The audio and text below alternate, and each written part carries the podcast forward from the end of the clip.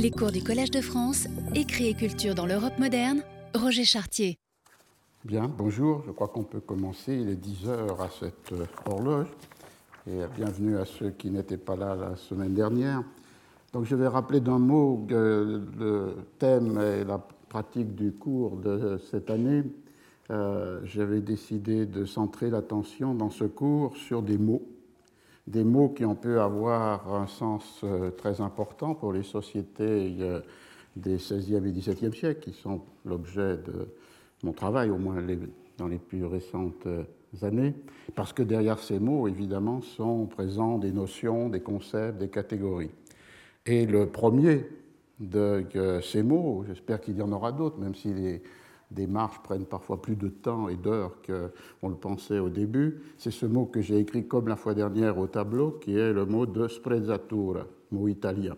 Pourquoi? Parce que dans cette première partie du cours, je voulais porter l'attention d'abord sur euh, un texte, qui est euh, le texte de Baltasar Castiglione, qui est euh, le courtisan, le livre du courtisan, et qui a été publié dans sa première édition en 1528 à Venise. Et c'est un livre qui, on peut dire, à la fois a été un best-seller immédiatement euh, euh, publié, republié, euh, en italien d'abord, et ensuite un steady seller, c'est-à-dire, comme on dit en anglais, des livres qui ont eu une longue vie, puisque les traductions se sont emparées euh, du texte successivement euh, en espagnol, en français et euh, en anglais dans le cours du XVIe siècle, et que le livre a été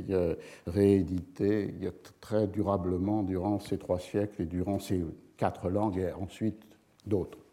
Donc l'histoire d'un texte, et quand je disais histoire d'un livre, peut-être que c'était déjà commettre une, erreur, parce qu'un un livre est plus qu'un texte. Évidemment, aujourd'hui, on a l'habitude d'acheter une édition et le livre correspond au texte. Vous lisez La Chartreuse de Parme ou un roman et il y a une adéquation entre l'objet, le livre et ce qu'il contient.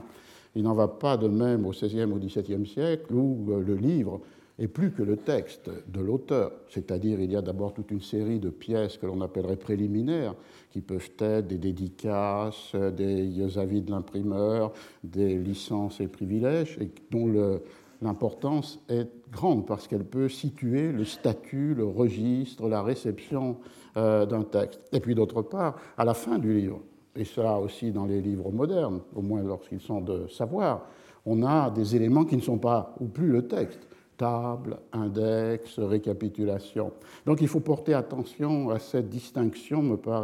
qui me semble importante entre l'histoire des textes qui a pu intéresser l'histoire des sciences, de la philosophie, de la littérature, et c'est tout à fait légitime, et en même temps le fait que, euh, étudier ces textes dans leurs livres successifs est d'étudier des variations, des différences dans l'ensemble de ces éléments qui vont donner pour le lecteur de la signification au texte. Donc l'histoire d'un texte devenu de, multiples livres. L'histoire d'une notion, donc celle de sprezzatura, et c'est le cœur même euh, de euh, ce cours, euh, cette notion qui définissait une réalité fondamentale dans les sociétés d'Ancien Régime, c'est-à-dire l'art qui cache l'art, la manière de donner comme naturel, inné, spontané, immédiate, ce qui est un comportement ou un discours qui est en fait le produit d'un travail, d'une euh, préparation, d'une pensée. Et donc, sprezzatura pour Castiglione, et je vais bien sûr y revenir aujourd'hui, définissait euh, cette euh, réalité qui visait à donner comme sous les apparences, sous les espèces du naturel, ce qui était le résultat d'une peine, d'un travail. Et du coup, si je ne l'ai pas traduit immédiatement, c'est parce que le mot, d'une part, était un mot qui surprenait, c'était l'objet du cours de la semaine dernière euh, en, italien, formé sur euh, l'idée du S privatif, sprezzare, qui veut dire ne pas donner de prix ne pas attacher d'importance, puisque le S privatif en italien est comme une euh, contraction de euh, disprezzare, le contraire de prezzare. Prezzare, c'est attribuer de la valeur, valeur marchande, mais aussi valeur symbolique. Et donc, sprezzare, c'est le contraire. C'est ne pas porter attention, ne pas donner de prix, faire les choses comme elles viennent.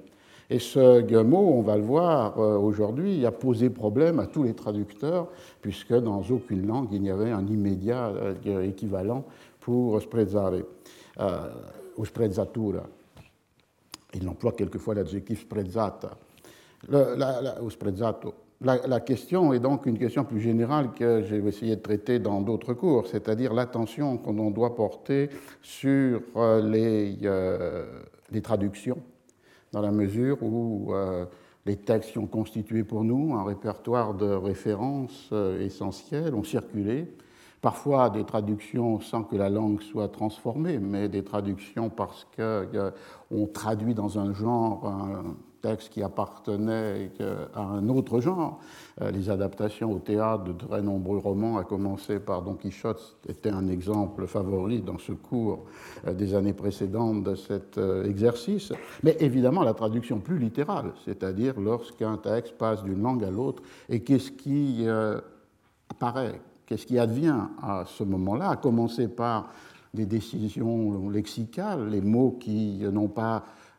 au moins dans la pensée des traducteurs, un immédiat équivalent, comment est-ce que l'on peut les euh, euh, traduire euh, Et d'autre part, quel est l'effet sur le texte que produit la traduction. Et on voit, on verrait, ce n'est pas l'objet d'aujourd'hui, mais comment, jusque peut-être à la fin du XVIIe ou au XVIIIe siècle, il y a une recherche pour, non pas nécessairement traduire sprezzatura de Castiglione, mais pour désigner cette euh, pratique qui, vise à cacher euh, l'art, à faire comme naturel ce qui a été euh, acquis. dans des cours précédents, en étudiant le texte du jésuite espagnol Gracian, on voyait qu'il utilisait lui le mot de despejo, et en français qui a été traduit depuis le XVIIe siècle comme le je ne sais quoi cette grâce qui accompagne tous les discours et toutes les euh, actions, qui n'est pas en elle-même une qualité, mais qui est la manière d'exercer avec grâce toutes les qualités. Et alors, dernière remarque préliminaire, on pourrait penser effectivement que euh,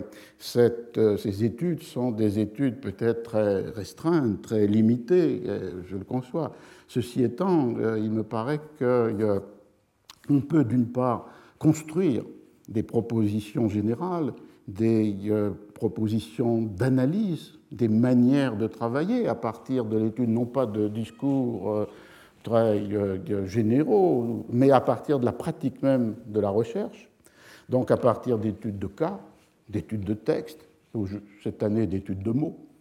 et que d'autre part, c'est sans doute une des singularités du euh, Collège de France que euh, de considérer que les cours publics sont non pas des synthèses générales dont on peut trouver la, la,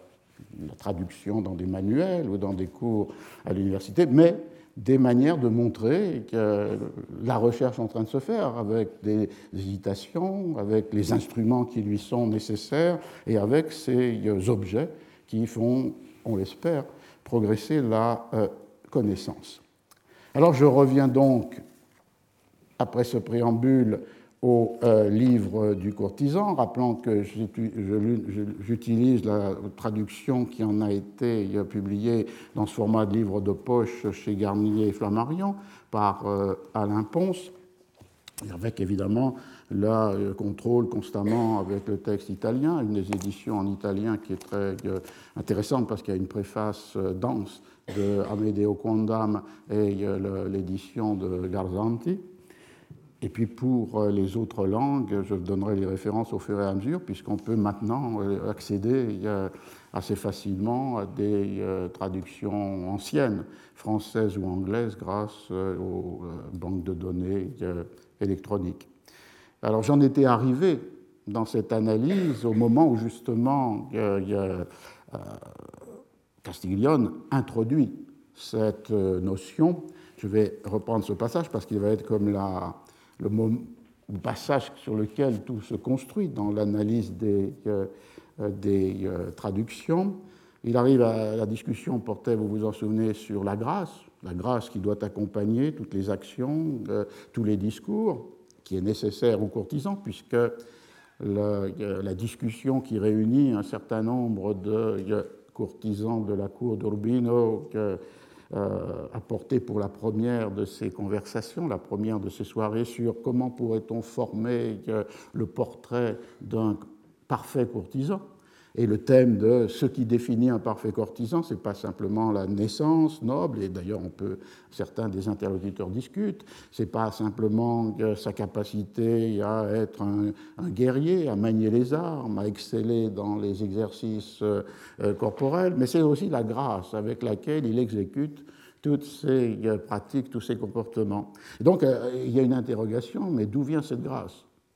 Et la réponse euh, de celui des interlocuteurs, puisque le livre, si vous l'avez vu, ouvert, se euh, présente comme un dialogue, donc presque comme une théâtralisation de, la, parole qui circule entre ces courtisans. Euh, l'un des courtisans qui, qui, est en charge de tracer ce portrait idéal par les mots du courtisan parfait distingue ceux chez qui elle est innée et ceux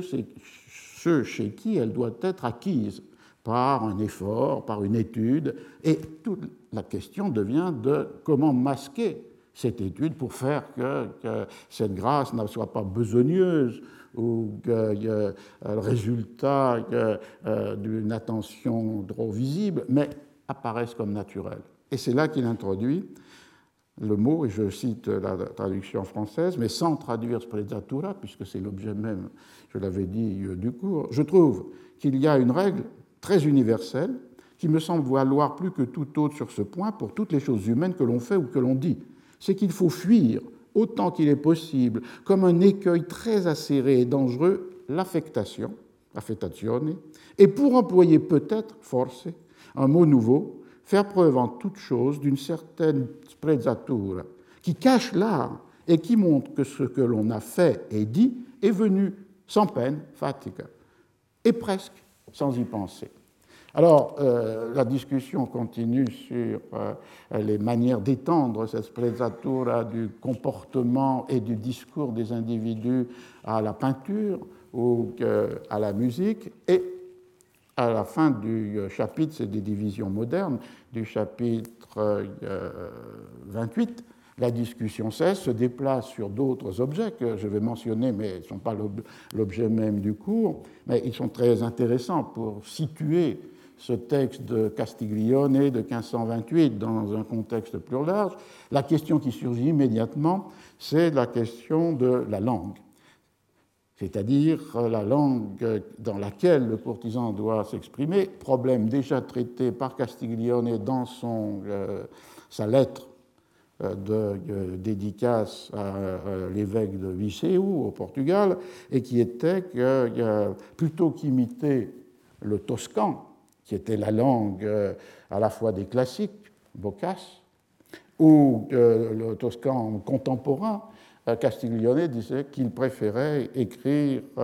dans son italien lombard. La question étant qu'évidemment, l'italien n'est pas unifié en ce début du XVIe siècle, et que si une des formes de l'italien, qui est cette la langue parlée ou écrite à Florence, a une tendance à devenir dominante, il y en a beaucoup d'autres. Et en particulier les manières de parler dans Lombardie, ce qui était l'origine géographique de Castiglione. On pourrait penser aussi aux Vénitiens ou à d'autres euh, formes de l'italien. Et cette discussion sur la langue, la questione de la lingua, est une question obsédante depuis la fin du XVe et le début du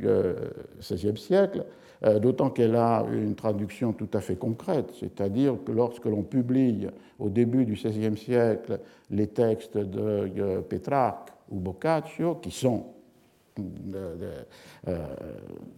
est-ce qu'il faut, que, pour certains d'entre eux, les toscaniser, c'est-à-dire leur soumettre les règles qui sont des règles à la fois graphiques, phonétiques de la langue toscane. Alors on voit que la discussion va dans plusieurs sens, très, très intéressant, donc je vous invite à lire ces passages, même si je ne vais pas en faire euh, l'analyse. C'est d'une part, est-ce que la langue parlée et la langue écrite doivent être équivalentes ou est-ce qu'il y a une distance entre elles et, euh, nécessaire? Ou supportable. Ensuite, est-ce que le toscan doit devenir l'équivalent d'une langue italienne généralisée ou est-ce que le respect doit être porté sur euh, d'autres formes de l'italien, à commencer par ce lombard dont parle Castiglione? Et finalement, euh, est-ce que euh, les références que l'on doit utiliser pour parler ou écrire avec la plus grande correction sont des références figées, le corpus des trois grands auteurs, Dante, Pétrarque et Boccace, ou est-ce que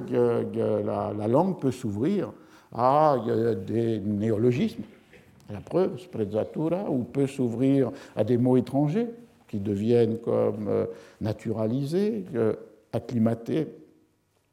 Et donc il y a là toute une discussion qui n'a rien de très original dans le texte de Castiglione parce que, à travers les interlocuteurs, elle reprend les euh, enjeux les plus essentiels qui étaient dans cette question de euh, la langue. D'ailleurs, à un moment donné, les deux personnes qui gouvernent cette conversation et qui sont la duchesse euh, d'Urbino et sa dame d'Atour, euh, Emilia, Emilia déclare Il me semble que votre dispute est désormais trop longue et ennuyeuse. Donc il faut changer de sujet, ce qui est le propre de ces conversations lettrées et euh, aristocratiques. Et du coup, on revient à cette question de la sprezzatura et de l'opposition entre la grâce que donne la simplicité de la sprezzatura et euh, l'affectation qui est mentionnée à ce moment-là du texte comme pestifère. Et donc euh, cette, cette euh, nouvelle discussion sur cette grâce que produit l'art caché qui la permet se déplace sur euh, la discussion sur les femmes, qui va devenir un objet essentiel du troisième livre du euh, courtisan, dans lequel, après avoir défini le parfait courtisan, euh, la discussion tente de définir la parfaite femme de la cour, donna la corte.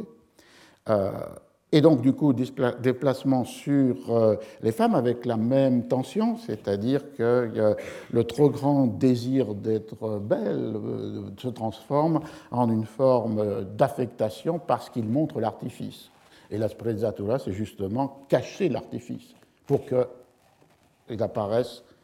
la conduite apparaisse comme naturelle. Et d'autre part, cette euh, discussion se déplace aussi sur euh, l'esprit du courtisan et pas simplement sur euh, ses gestes corporels ou ses discours. L'intervention est la suivante. de cette manière, si l'on respecte cette élégance ou cette désinvolture dans les postures du corps, on évite et on cache l'affectation dont vous pouvez maintenant comprendre combien elle est contraire et enlève la grâce à toute opération tant du corps que de l'esprit, duquel nous n'avons pas encore beaucoup parlé et qu'il ne faut pourtant pas oublier, car de même que l'esprit a beaucoup plus de dignité que le corps, de même il mérite aussi d'être mieux cultivé et orné. Et la discussion se déplace de ce courtisan bien né ou gracieux vers euh, l'idée que ce courtisan parfait doit être aussi, bon, bien sûr, un homme de bien. Toute une série de catégories morales sont introduites la prudence, la bonté, la force, la tempérance d'esprit, mais aussi qui doit être euh, lettré. Et de là, un autre euh, topos, un autre discussion très déjà usée, c'est qu'est-ce qui est supérieur, les armes ou euh, les euh, lettres? Et cette discussion est introduite par euh, Pietro Bembo, un des participants de ces soirées, dont je rappelle elles, ont, elles se supposent avoir eu lieu à Urbino en 1507, et donc elles sont rapportées 20 ans plus tard par Castiglione dans son livre qui, dit-il, n'était d'ailleurs lui pas présent lors de ces conversations, puisqu'il avait été envoyé par le duc d'Urbino comme ambassadeur en euh, Angleterre. Alors Bembo déclare Je ne comprends pas, comment vous pouvez vouloir que ce courtisan, étant lettré et ayant tant d'autres vertueuses qualités, considère toute chose comme l'ornement des armes, et non pas les armes et le reste comme l'ornement des lettres. Ces dernières, sans avoir besoin d'autres compagnies, sont en dignité autant supérieure aux armes que l'esprit l'est au corps. parce que leur activité appartient proprement à l'esprit, comme celle des armes au corps. Et du coup, on voit à la fois un portrait qui se commence du, euh, courtisan comme lettré, il doit être musicien, il doit savoir dessiner, il doit connaître la peinture, à défaut de peindre euh, lui-même. Et on voit aussi se mettre en place à travers cet échange de paroles le thème qui va durer jusqu'au XVIIe siècle de la supériorité des armes sur les lettres ou l'inverse. Et il y a dans Don Quichotte une grande discussion sur ce thème, évidemment, entre Don Quichotte et le, et le chanoine. Le livre 1 va terminer avec l'arrivée euh, du préfet de Rome, c'est-à-dire un neveu euh, du duc de, de Francisco Maria la Rovere, et euh, la, la question qui reste pendante, c'est de quelle manière le courtisan doit-il se servir de ses qualités et pratiquer ce qui lui convient de savoir. Euh, la traduction française utilise pratiquer, le, terme italien c'est operare. Et euh, du coup, la discussion est euh, suspendue, elle est repoussée à une autre soirée. Un des autres courtisans, pas celui qui a dressé le portrait du courtisan parfait, mais un autre, devant justement euh, proposer des réponses à cette question, euh, comment euh, les qualités et les bonnes pratiques du courtisan doivent être liées, puisqu'on ne peut pas les séparer, puisque les qualités ne sont rien sans la manière de les pratiquer. Et le, premier livre, des quatre livres, autre sens du mot livre, c'est-à-dire des divisions du, texte, se termine, je lis le passage en entier, parce qu'il est assez beau et donne une idée de cette, euh, la conversation comme jeu. Euh, vous vous souvenez que, c'est un jeu qui a des règles. Normalement, on ne doit intervenir que pour contredire ce qui vient d'être dit. Donc, euh, ce n'est pas forcément une conversation qui renvoie, comme on aurait l'habitude ou la tendance de le dire, à ce que l'on pense. De la même façon que les gestes ne sont pas la traduction de ce que l'on sent. Mais pour la conversation des règles d'un jeu de société, contredire l'autre, et pour les comportements, on y reviendra, euh, des machines à produire des effets sur ceux qui les voient. Et de là à la là, faire que paraisse comme naturel aux yeux de l'autre, ce qui a été en fait le résultat d'un euh, labeur. Messeigneurs, dit Calmetta, qui est un autre des participants, puisqu'il est tard, il est bon de remettre à demain le reste du discours et d'employer le peu de temps qui nous reste à quelque autre passe-temps tout simple. Comme chacun fut de cet avis, Madame la Duchesse demanda à Madame Margherita et à Madame Costanza Fregoso de danser. Alors Barletta, un très présent musicien, un excellent danseur, et qui tenait toujours la cour en fête, commença à jouer de ses instruments. Et les dames s'étant prises par la main, après avoir dansé une basse danse, se mirent à danser une reorgase, avec une grâce extrême, et pour le plaisir rare de ceux qui les regardaient.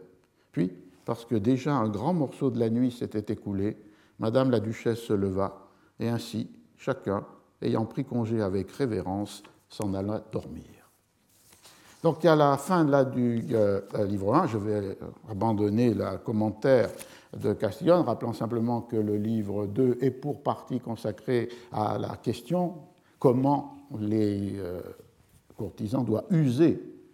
pratiquer ce qui lui convient, au sens de ce qui lui est obligé, ses qualités du corps et de l'esprit. Et une partie d'ailleurs de ce second livre est consacrée, toujours dans cet aspect ludique, l'aspect de jeu, à des facéties euh, ou euh, des plaisanteries. Et d'ailleurs, ça avait été une raison un peu d'effaroucher certains lecteurs, puisque le registre peut en être euh, un peu léger. Le troisième livre est consacré au portrait idéal de la femme de cour. Et le quatrième livre, qui est peut-être la clé de l'ensemble, a la mission fondamentale du courtisan, c'est-à-dire d'être un conseiller avisé du prince. Et euh, cet quatrième livre s'ouvre par cette euh, construction de la figure du courtisan comme conseiller du prince. Donc ce prince qui était absent, puisque en, 15, euh, 1507, euh, le, duc, pour des raisons de santé, ne participe pas à ces conversations, mais qui est omniprésent puisque c'est à lui, pour lui, vers lui que se dirige l'ensemble de cette construction, fabrication du courtisan idéal. Et le texte se termine avec une, un passage de Bembo, qui est un passage platonicien sur l'amour idéal.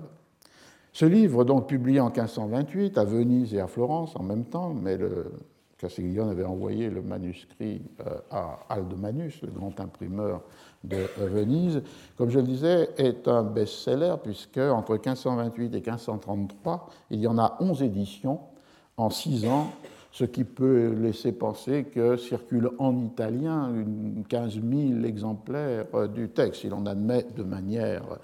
peu arbitraire, mais confirmé par, quelques, par, des, par des sources que euh, le tirage moyen d'un livre au début du XVIe siècle est peut-être 1250, 1500 exemplaires. En tous les cas, dans une fourchette qui est comprise entre 1000 et 2000 exemplaires.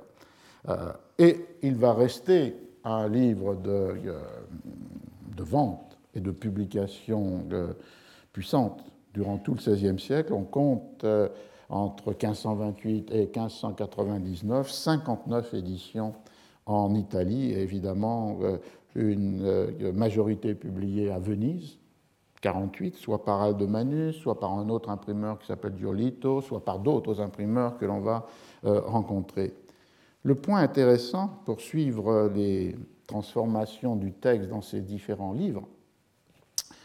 est de voir que le statut du texte va se modifier en liaison avec la transformation de la matérialité même de l'ouvrage. Euh, ce que je vais donner là est le résultat d'une recherche, puisque euh, à l'université de Pennsylvanie, à Philadelphie, il y a une collection sinon complète, c'est impensable et impossible, mais du moins représentative de ces différentes formes d'édition du texte de Castiglione durant le XVIe siècle. C'est donc à partir de ce matériau que euh, j'ai euh, construit ce que je vais dire euh, maintenant. avec, la, avec des éditions qui évidemment sont au dispersées au fil de l'histoire éditoriale du, du, texte. La première qui, je considère, 1541, c'est une édition à Venise des fils de Aldemanus. C'est la troisième édition de l'atelier euh, d'Aldemanus. Et le titre indique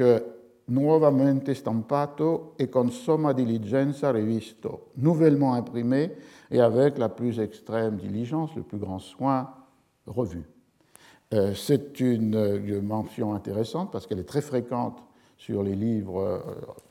non seulement italiens, mais à commencer italien du XVIe siècle, et c'est un argument publicitaire. Le but étant de convaincre ceux qui ont déjà acheté une édition d'en acheter une seconde, ou ceux qui n'ont pas acheté de rencontrer là l'édition la plus parfaite la plus euh, euh, euh, achevée. et sur de très nombreux pages de titres des livres de la Renaissance italienne, on voit cette formule con ogni diligenza corretto, corrigé avec le plus grand soin. Parfois c'est vrai, parfois c'est un pur argument de, de, vente et le texte est resté ce qu'il était dans l'édition euh, précédente. Mais cette édition de 1541 est euh, intéressante parce que c'est, on y voit la modification du format. La première édition de 1528 euh, est un livre de cours, je pourrais dire, un folio très élégant, de grande marche, et en caractère romain. Cette édition de 1541 introduit un format plus petit, plus maniable, le in octavo. Il introduit aussi la publication dans un caractère qui n'est plus le caractère de la première édition, mais le caractère de l'italique. Et il marque une première forme de toscanisation de certaines graphies ou formes grammaticales. J'évoquais ce point la fois dernière. Suivre comment un même texte passe d'un format à un autre, et en particulier lorsque, ce n'est pas forcément la seule trajectoire, mais il passe du grand folio, qui est un livre à la fois de luxe, d'apparat, posé euh, sur euh, le pupitre ou sur la table, à des formats plus petits, c'est-à-dire maniables, portables, pratiquement comme des livres de poche, le in octavo, le euh, in 12, pour certains même des formats encore plus petits, in 24. on a là une indication sur un rapport au texte et de possibles usages c'est-à-dire le livre qui euh, accompagne le voyage, la promenade, qui est un euh, compagnon beaucoup plus proche que euh, le folio que personne ne peut porter avec lui. Donc c'est une transformation intéressante. En 1546, il y a une autre édition de Venise, je ne parle que des éditions que j'ai pu consulter, mais qui renvoient finalement à l'histoire plus générale de la transformation du livre. En 1546, c'est un concurrent Aldemanus et ses fils, euh, Giolito de Ferrari, qui, publie euh, le livre, et là encore, con somma diligentia revista, mais il ajoute con la sua tavola di nuovo aggiunta, avec sa table de nouveau euh, ajoutée. Et il s'agissait d'une table des matières qui était faite selon l'ordre du texte, avec les thèmes qui se succédaient les uns après les autres et qui avait été euh, introduit dans une précédente édition de Giolito en 1541. Et ce texte de cette édition de 1546, qui donc devient donne un instrument pour entrer dans le texte pour quelqu'un qui ne va pas nécessairement le lire de la première à la dernière page, mais va rechercher à partir de la table des passages, des thèmes qui l'intéressent, est publié dans un format encore plus petit que cette édition précédente que je mentionnais, le format euh, IN12, particulièrement portable. On voit donc que vont de pair la réduction du format et la présence d'instruments de lecture qui permettent donc euh, de, lire thématiquement et non pas nécessairement dans une continuité où l'on euh, suit l'ordre du texte. Euh, et on voit qu'il y aura dans les années qui suivront une alternance entre les formats in octavo et les formats euh, in 12, tout cela renvoyant simplement euh, au format à la nombre de fois dans, laquelle, dans lequel une page d'imprimerie, une feuille d'imprimerie, pardon, est pliée. Si la feuille est pliée une seule fois, vous avez un format in folio. Si elle est pliée deux fois, vous avez un format in quarto. Et un cahier in quarto comprend quatre feuillets et huit pages. Si elle est pliée trois fois, vous avez un format in octavo, etc. C'est donc à partir de la, du pliage de la feuille d'imprimerie, qui reste à peu près toujours la même, que se définissent les formats. Et vous voyez que ici, mon livre est beaucoup plus petit qu'ici. Donc euh, euh, il y a cette euh, relation entre la matérialité de l'objet livre et l'usage ou la destination du texte. Troisième édition, consultée 1547, Venise, toujours les fils d'Al de Manus, toujours ici octavo, mais on voit que les titres se s'enflent pour multiplier les arguments de vente puisque, euh, même dans un cas d'un livre où la demande paraît euh, très forte, puisqu'il est réédité si souvent, il y a une euh, âpre concurrence entre les éditeurs, d'autant plus que la très grande majorité sont des confrères ou des adversaires dans l'édition vénitienne. Ce livre de 1547, donc des fils d'Aldemanus, qui doit répondre, doivent répondre aux éditions de Giolito de Ferrari, tient trois argument dans son titre. D'abord, di nuovo ricontrato con l'originale scritto di mano dell'autore. De nouveau, alors le livre du courtisan, de nouveau rencontré dans l'original écrit de la main de l'auteur. Et c'est un thème euh, intéressant qui avait été euh, déjà employé euh, par, par Aldo dans sa seconde édition, où il disait selon l'exemplaire manuscrit de la main propre de l'auteur. C'est un thème tout à fait intéressant, l'idée que la référence de l'addition imprimée se fait à ce que l'auteur a véritablement écrit, puisque la preuve, ce qui est utilisé comme euh, copie pour imprimer le texte, serait le manuscrit de l'auteur. La main de l'auteur, scritto di mano dell'autore, est comme une garantie de l'authenticité, de l'exactitude du texte. Et ça rejoint certains thèmes de, recherche que j'ai présentés ici euh, sur la question du statut de la main de l'auteur. Pourquoi mettre en avant cette euh,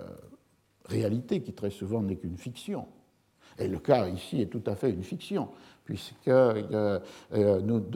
comme je l'avais expliqué la fois dernière, du livre de Castiglione, ce qui est déjà un cas exceptionnel, nous avons cinq manuscrits. Le premier est le seul, et qui était le premier état du texte, qui n'est pas celui que Aldomanus a fait lui-même imprimer, celui-là seulement est de la main de l'auteur. Tous les autres manuscrits sont des copies faite par euh, des euh, scribes, et le manuscrit utilisé par Aldemanus pour la première édition est évidemment une euh, copie de scribe, avec bien sûr quelques interpolations de Castiglione, mais on ne peut pas dire qu'il s'agit de l'original scritto di mano dell'autore. Donc c'est une fiction, et c'est une fiction finalement qui n'a pas à être prouvée. C'est une affirmation qui doit donner garantie, authenticité au livre, et l'imprimeur-éditeur doit être cru ou non, mais on ne va pas au-delà de cela. Alors que, à partir du XVIIIe siècle, lorsque va changer la manière d'écrire, en particulier des livres comme celui-là, ou des livres entre fiction et morale, la main de l'auteur va devoir avoir une réalité beaucoup plus matérielle, c'est-à-dire la conservation, puis la circulation des manuscrits autographes écrits par la main de l'auteur. c'est pourquoi à partir du XVIIIe siècle, dans un moment où euh, ce qui va définir le régime d'écriture est la singularité d'un écrivain, son individualité, l'originalité de l'œuvre et finalement la propriété intellectuelle, là, les manuscrits autographes, qui subsistent pratiquement jamais pour les 16e, 17e siècles, il n'y a pas un seul manuscrit littéraire, au guillemets ou pas, euh, euh, autographe de Shakespeare, Cervantes, Molière, Racine, Corneille, etc., euh, deviennent conservés par les auteurs l'objet même d'un marché et du coup définit, euh, entraîne une pratique qui est que pour des auteurs qui n'ont pas laissé de manuscrit, euh, on va les inventer et la multiplication des faux. Et c'est à partir de ce moment-là que l'on verra naître de multiples faux manuscrits autographes originaux, euh, en particulier de Shakespeare dans le cas anglais. On voit donc qu'il y a bien la main de l'auteur dans ces deux moments, début du XVIe et XVIIIe euh, siècle, mais que euh, la relation entre cette affirmation de la garantie par le manuscrit écrit par l'auteur de l'exactitude de la publication n'a pas le même sens lorsque cette affirmation suffit, et d'ailleurs elle ne pourrait pas se prouver de manière concrète, empirique, et les moments où les mains d'auteurs vont multiplier euh, les archives littéraires qui, euh, à partir du XVIIIe siècle, vont euh, être conservées pour arriver aujourd'hui dans la multiplication de ces archives littéraires dans tous les pays européens qui, évidemment, sont le nourris essentiellement par des auteurs du XIXe ou du XXe siècle qui ont intériorisé cette idée de la conservation de leurs manuscrits écrits par eux-mêmes euh, pour euh, à la fois la garantie du fondement de, l'œuvre et d'autre part la postérité. Mais néanmoins, ici, première apparition de cette idée de l'original qui, qui garantit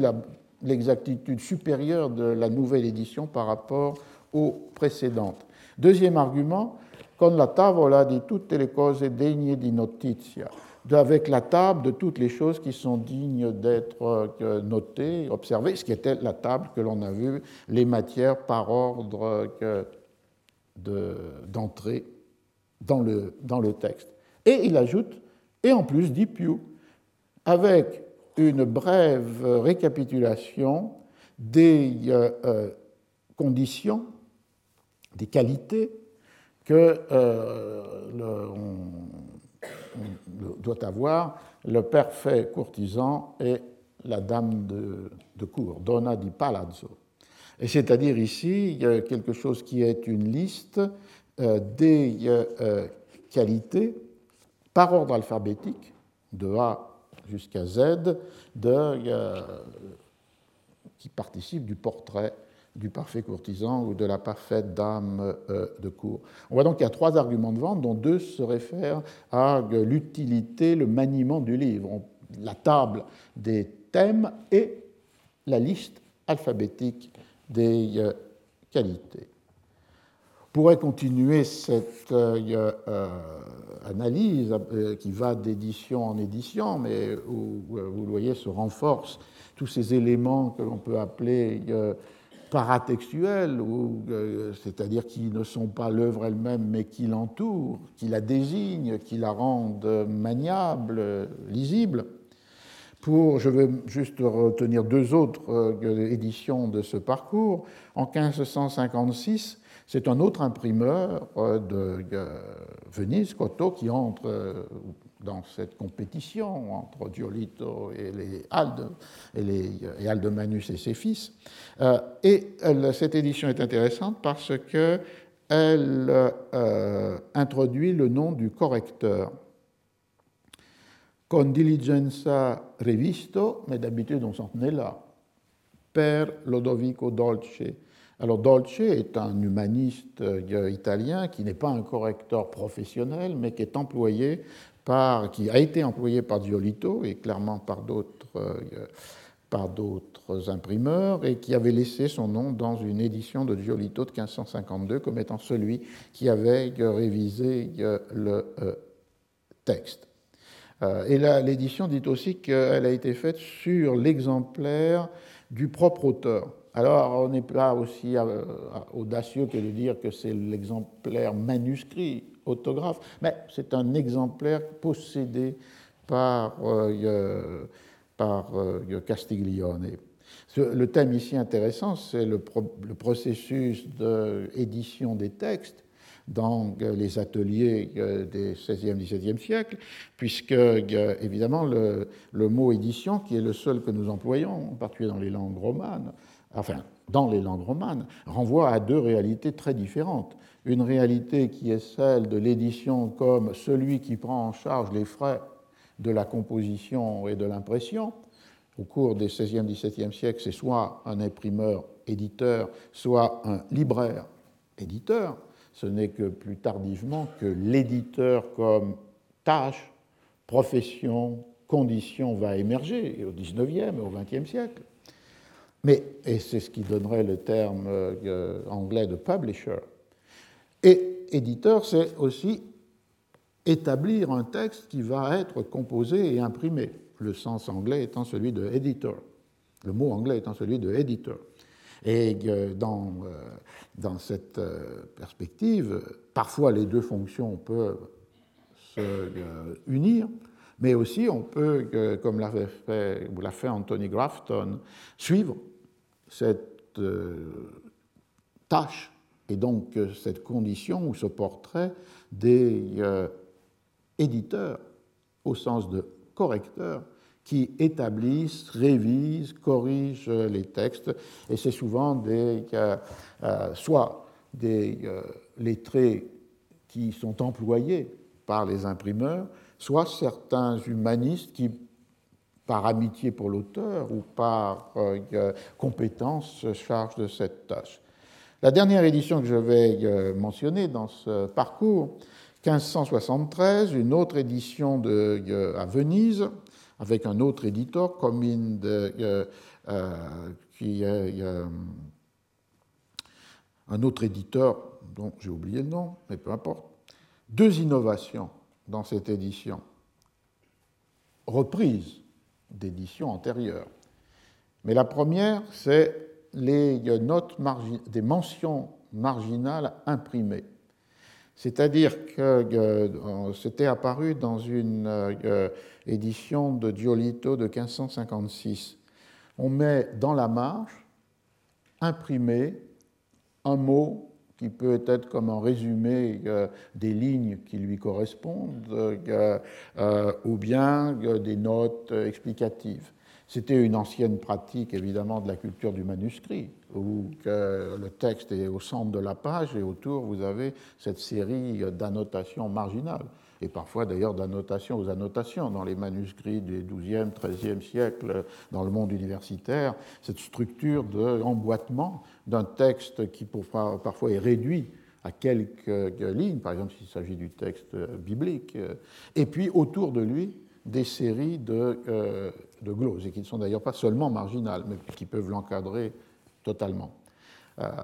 le livre humaniste, le livre des fin 15e, 16e siècle, a voulu se libérer, comme on le sait, de ses commentaires pour retourner au texte même, les textes de la tradition chrétienne ou les textes des anciens. Et on voit réapparaître, lorsqu'il s'agit de rendre le texte plus maniable, plus utilisable, pour une lecture qui est une lecture qui va tirer profit de, son exercice, on voit réapparaître des marginalia, comme on dit, des notes marginales imprimées avec le texte lui-même, soit sous forme de euh, sommaire, très bref, un mot, quelques mots, soit sous forme de notes euh, euh, ou de références à d'autres textes. Et cette euh, question a aussi beaucoup euh, euh, occupé les historiens, l'analyse de ces notes marginales, parce que si elles sont imprimées, elles définissent pour le lecteur un premier, comme s'il s'agissait d'un index à l'intérieur du texte. Elles, lui, elles définissent pour lui ce qui est à retenir thématiquement voir ce qui est à euh, retenir euh, dans la pratique de lecture qui était dominante au XVIe, XVIIe siècle, qu'on appelle la lecture, enfin la technique des lieux communs, loci communes, c'est-à-dire que l'on lit pour extraire, on lit pour pouvoir recueillir et utiliser à son tour des euh, phrases ou des passages particuliers d'un livre que l'on peut euh, réutiliser littéralement ou sous une forme de paraphrase. Et euh, le lieu commun, c'est cela. C'est euh, ce qui, dans un texte, a une valeur si grande que cela mérite d'être signalé par l'éditeur dans la marge, copié par le lecteur dans ses cahiers de lieu commun et réutilisé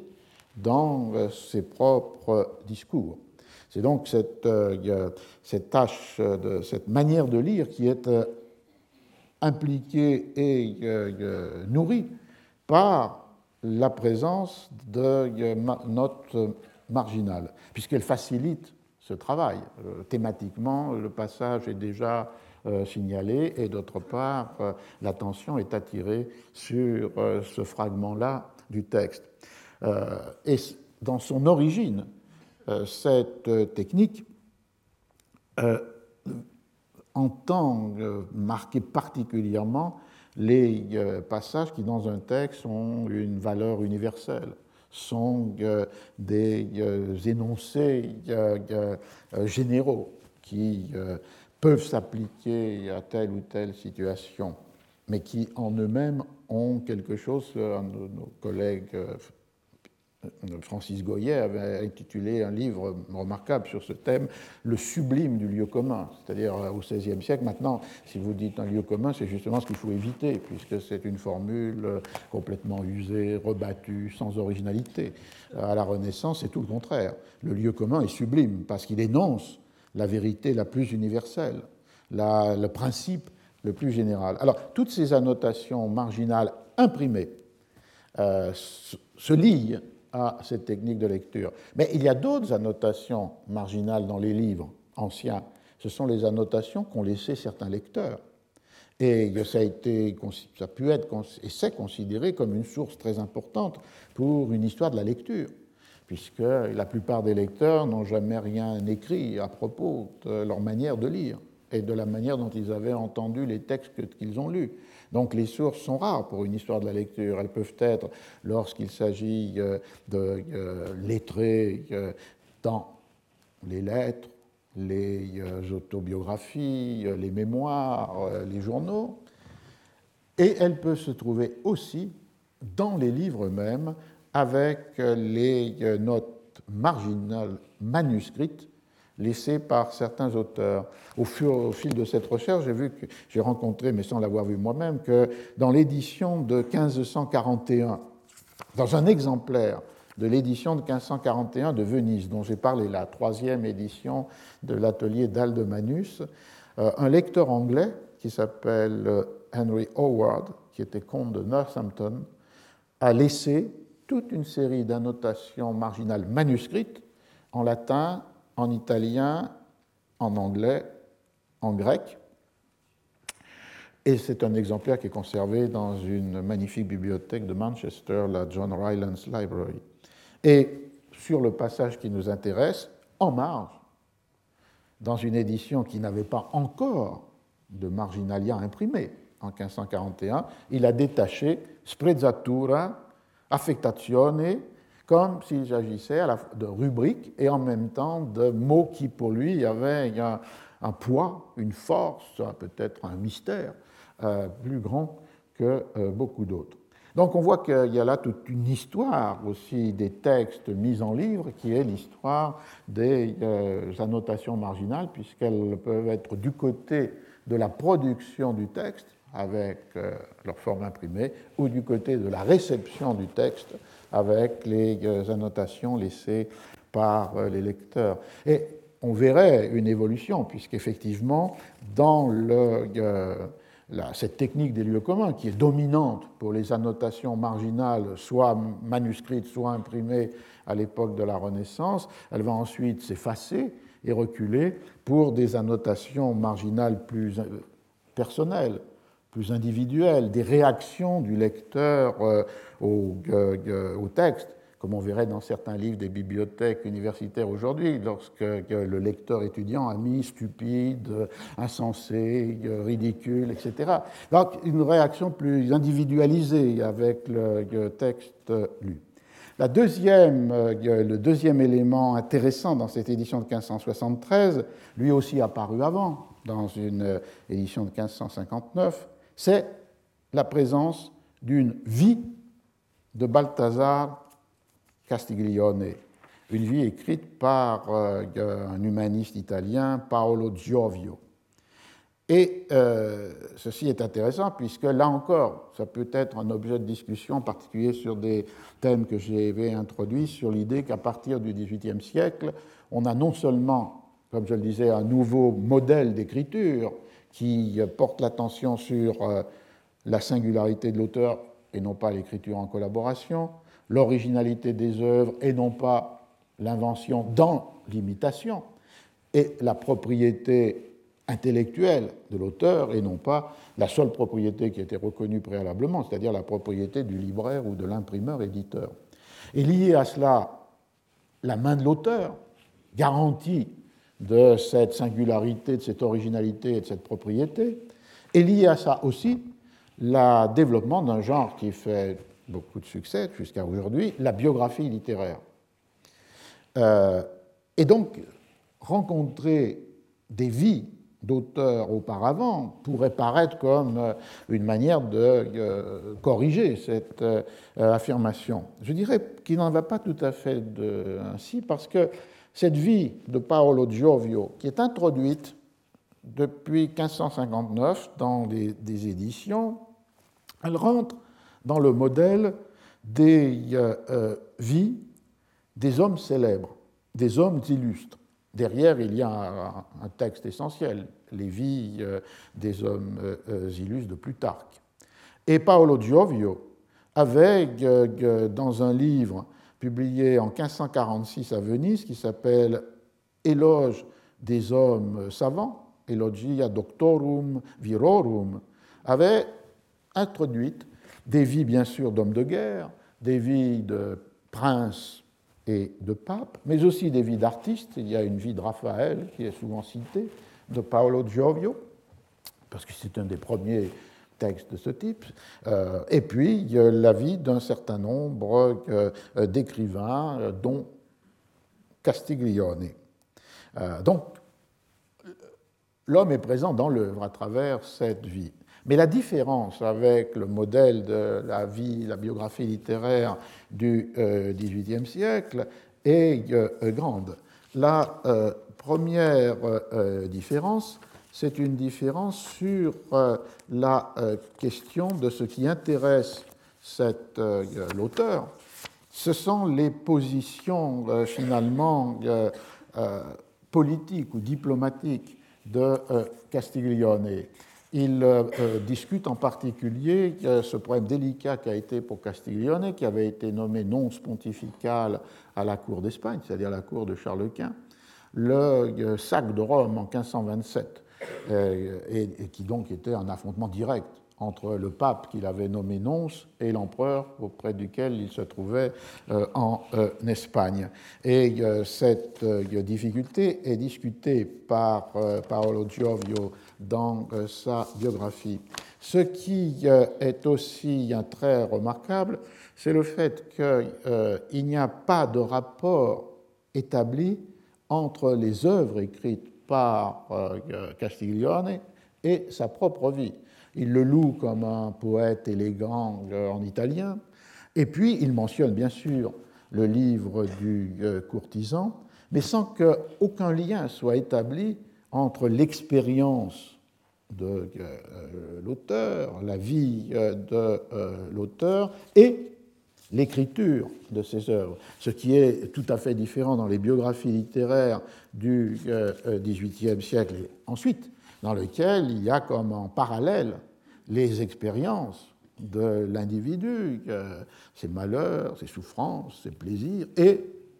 les œuvres qu'il produit. Parce que dans ce modèle-là, on pense que la littérature s'écrit avec le cœur, avec l'âme, avec l'expérience, avec la douleur, une relation immédiate, ce qui entraînait d'ailleurs comme conséquence la nécessité pour des œuvres dont on ne savait pas nettement dans quel ordre elles avaient été composées, de les remettre dans leur chronologie pour qu'elles soient en euh, relation avec euh, la vie, avec le déploiement euh, du génie de l'individu. Ce qui n'est pas le cas dans les vies de la Renaissance, pas plus les vies écrites par Paolo Giovio que les vies fameuses de Vasari qui a écrit les, vies des artistes, des peintres, des sculpteurs de la, euh, de la Renaissance. On n'établit pas une relation entre la vie et l'œuvre, l'homme et l'œuvre, comme euh, on écrivait fréquemment, entre les expériences et euh, l'écriture. Et c'est ce qui fait la différence entre euh, euh, ces vies et les biographies littéraires du XVIIIe euh, siècle. La vie de Paolo Giovio va demeurer la vie présente dans les éditions du courtisan jusqu'en 1584, où dans une autre nouvelle édition à Venise, une nouvelle vie est écrite par Bernardo Marliani, beaucoup plus développé. Le texte de Paolo Giovio est très bref. Celui-là est infiniment plus développé mais on y retrouverait les mêmes traits. Il commence par une très longue histoire généalogique de la famille des euh, euh, Castiglione. Il poursuit avec un portrait de euh, Castiglione, qu'il a établi un rapport entre l'homme et l'œuvre, mais de la façon suivante. Le parfait courtisan serait incarné par Castiglione. Et donc, du coup, finalement, ce que serait le livre, ce serait pratiquement un autoportrait. Donc, il y a comme une identification mais, entre Castiglione, l'homme qui incarne le texte que Castiglione, l'auteur, a écrit. Et cette biographie reste fondamentalement politique et diplomatique, avec un souci qui n'était pas celui de Paolo Giovio, de montrer que malgré euh, les drames de 1527, le sac de Rome par les armées impériales, euh, Castiglione était resté fidèle au pape et à celui qu'il avait nommé non sans euh, en, Espagne. Et c'était euh, l'édition de 84 euh, de 1584 est aussi intéressante parce qu'elle a été révisée et corrigée par un correcteur que l'on connaît, Antonio Ciccarelli di Folgo,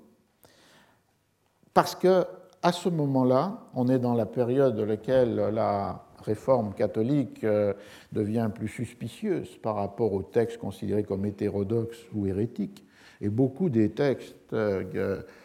les textes qui sont entrés dans Rome par un voyageur, par exemple Montaigne en 1581, ou les textes qui sont imprimés dans Rome, doivent être euh, contrôlés, soumis au maître du Sacré Palais qui a un peu le rôle de censeur. Et le texte de Castiglione n'est pas euh, euh, euh, soustrait à ce contrôle et il y a effectivement un examen du texte de Castiglione pour ses prochaines éditions ou rééditions romaines. Et on n'a pas le, texte de l'examen, mais clairement, on peut comprendre à partir des modifications introduites dans l'édition de 1584 sur quoi il portait. D'autant qu'on pourrait le lire en parallèle avec, c'était un séminaire que j'avais fait il y a quelques années déjà, sur euh, la manière dont Montaigne, les essais de Montaigne, sont soumis aux mêmes procédures. Montaigne va à Rome en 1581, il rencontrait le, euh, le, pape, et il apporte avec lui un certain nombre de livres, dont un exemplaire de ses propres essais publiés l'année d'avant, en 1580. Tous ces livres sont confisqués, ils sont examinés par euh, la censure romaine et les censeurs euh, euh, romains, et ils ne sont pas mis à l'index. Les essais ne seront mis à l'index qu'à la fin du XVIIe siècle, pas au XVIe siècle, mais néanmoins, il y a toute une série de recommandations dont d'ailleurs on voit que Montaigne les suit assez peu lorsqu'il réédite l'année suivante, 1582, les essais. Mais parmi ces recommandations, et qui portaient aussi pour sur le livre de Castiglione, il y a euh, le refus par la censure romaine du mot fortune, qui était omniprésent dans tous ces textes. Parce que la fortune, c'est le hasard, il n'y a pas de hasard dans une théologie de la providence. Tout est le résultat de la volonté de Dieu. Et donc employer le mot fortune, ce qui était un mot très, très fréquent chez Montaigne et aussi dans euh, Castiglione, est un peu est suspect. Et on voit que, Montaigne ne va pas en tenir compte dans sa réédition, mais euh, lui, il ne publie pas à Rome, donc il est un peu éloigné de, euh, de cette euh, censure. Mais dans l'édition de 1584 de, de, de, Castiglione, le mot fortune a été le plus souvent édulcoré ou supprimé. Et puis il y avait un deuxième problème avec Castiglione qui était que la fin du quatrième livre, c'est-à-dire euh, ce discours de Bembo sur euh, un amour platonicien qui n'était pas strictement dans euh, l'orthodoxie catholique, réaffirmée avec force à la fin du XVIe siècle, dans les années 80. Et là aussi, euh, euh, on voit que le texte a été édulcoré, remanié de façon à ne pas paraître excessivement euh, à distance de la morale chrétienne. Donc voilà l'histoire que je vais terminer là pour faire notre petite pause habituelle entre les deux parties, qui était l'histoire avec les transformations de la mise en livre du texte de Castiglione. Et vous voyez que l'on peut, à partir de détails, les mentions sur la page de titre, les textes euh, index, tables qui accompagnent euh, un, un, texte, le contexte de la publication et en particulier la transformation euh, des formats. On peut construire un certain nombre d'hypothèses sur le déplacement du texte. Une fois Pierre Bourdieu avait euh, écrit euh, euh, Un texte change non pas parce que sa lettre change, mais parce que le monde change. C'est-à-dire le, les appropriations, les possibles interprétations sont transformées par les attentes des lecteurs, mais entre ce texte qui est immuable et ces attentes qui sont historiques, il y a des chaînons intermédiaires qui sont euh, les manières dont ces attentes sont devancées par les éditeurs, les imprimeurs ou libraires éditeurs, sont facilitées par euh, les euh, instruments ou les formats qu'ils donnent aux livres. Et c'est dans cette perspective-là qu'il me paraît important de comprendre que l'histoire des textes et l'histoire des livres sont évidemment intrinsèquement liées, mais ne sont pas identiques. Donc on fait une petite pause de 5 minutes, comme à notre ordinaire. On peut reprendre vers 11h10 et je vais rentrer dans une autre euh, partie qui est justement se mettre à la place des traducteurs. Qu'est-ce qu'ils ont fait de sprezzatura? Là, nous pouvons reprendre et reprendre avec ces sortes de questionnaires ou principes euh, d'analyse que j'ai essayé de mentionné dans cette euh, première partie, la suite donc de ce cours serait justement donc de prendre la position des euh, traducteurs, puisque le, livre de Castiglione est immédiatement euh, visible, présent, et les traductions sont attendues. Alors, je ne sais pas jusqu'où je pourrais mener aujourd'hui l'analyse, mais il y a trois langues fondamentales qui traduisent le plus vite Castiglione, c'est le castillan, le euh, français et l'anglais. Et comme je le disais, ça s'insère dans une, euh, dans une perspective où il me paraît que, l'histoire des traductions est un domaine important, beaucoup travaillé, et qu'on peut travailler évidemment à plusieurs échelles. On peut travailler à l'échelle de qu'est-ce qui est traduit d'une langue dans une autre, donc ici, il y a une échelle assez globale de quel genre de texte, avec quel décalage chronologique, quelle préférence pour euh, euh, tel ou tel genre. Et on peut le faire sur une euh, échelle beaucoup plus réduite, comme je vais le faire ici, c'est-à-dire sur un passage, un paragraphe, un mot. et c'était un exercice que j'avais déjà proposé ici dans l'étude de la transformation du texte de Baltasar Gracian, Oraculo Manual y Arte de Prudencia, en L'homme de cour. On n'en sort pas des cours de euh, Hamelot de Lausset, sa traduction à la fin du XVIIe siècle. Alors aujourd'hui, la première traduction qui apparaît, et qui apparaît très tôt, c'est la traduction en espagnol qui est publiée en 1534 à euh, Barcelone et vous voyez immédiatement, après la première séquence d'éditions italiennes que j'ai mentionnée, les 11 éditions entre 1528 et 1533. Cette euh, euh, édition apparaît euh, chez un libraire éditeur qui s'appelle Pedro Mompeza, M-O-M-P-E-Z-A-T, en 1534, avec le titre suivant. Je vais citer les choses en espagnol et je les traduirai ensuite. Eh, los cuatro libros del cortesano,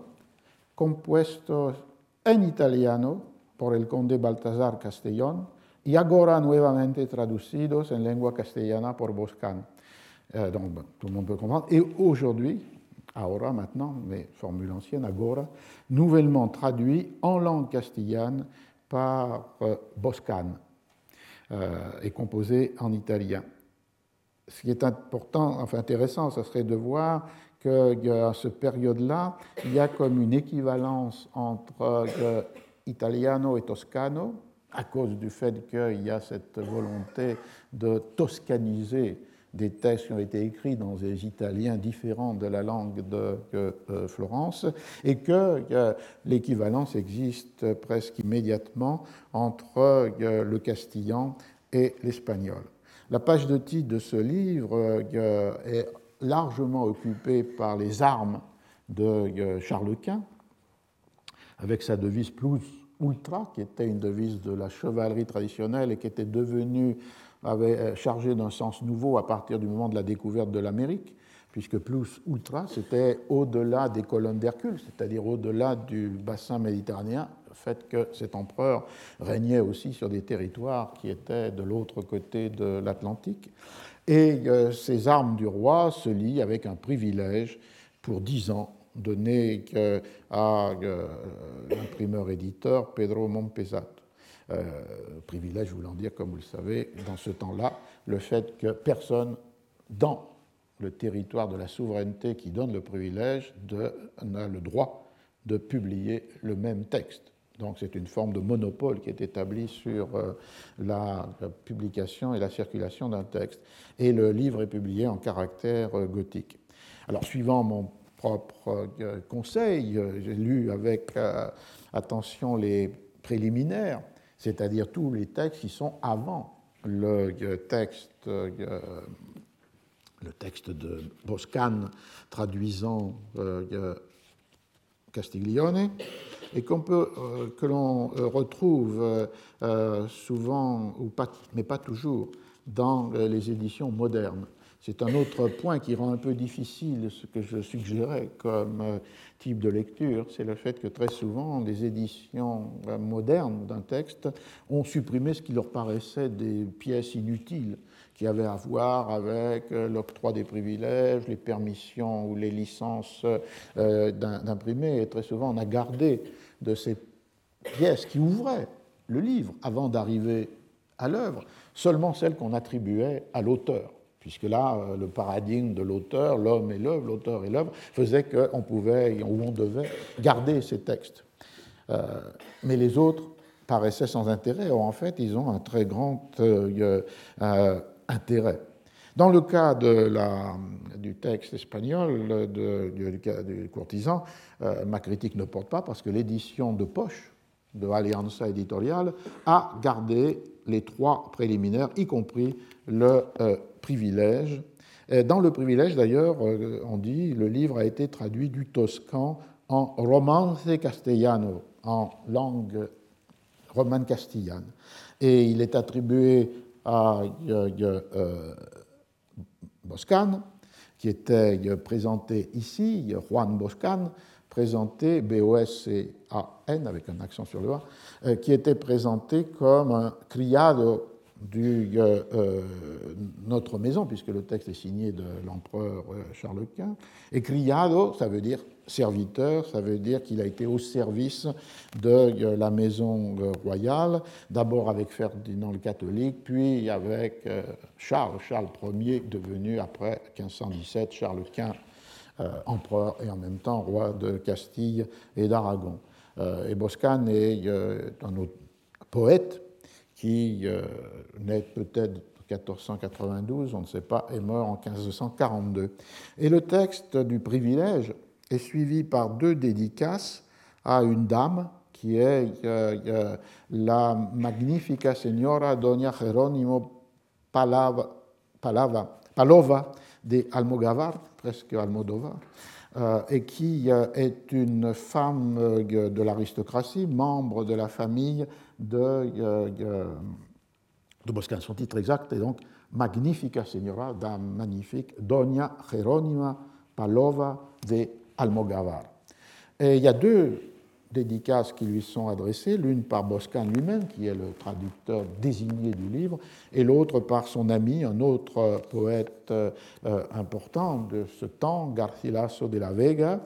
puisque Boscan et Garcilaso de la Vega euh, s'étaient euh, connus dans le service du, euh, de Charles Quint, y compris dans des expéditions militaires,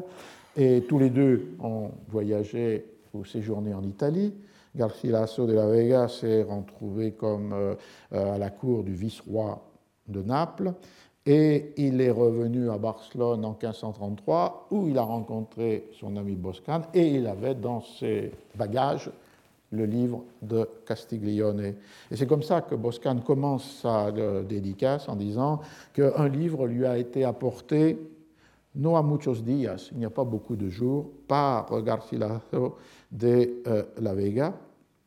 Et c'est cela qui, l'intérêt qui a été créé pour euh, le texte de euh, Castiglione, donc très peu de temps, cinq ans après la publication à Venise. Et le cas de la relation entre Juan Boscan et Garcilaso de la Vega est intéressant puisqu'il renverrait à cette question du livre et l'œuvre ou à la question de l'individualité de l'auteur par rapport à des formes de euh, collaboration, puisque les œuvres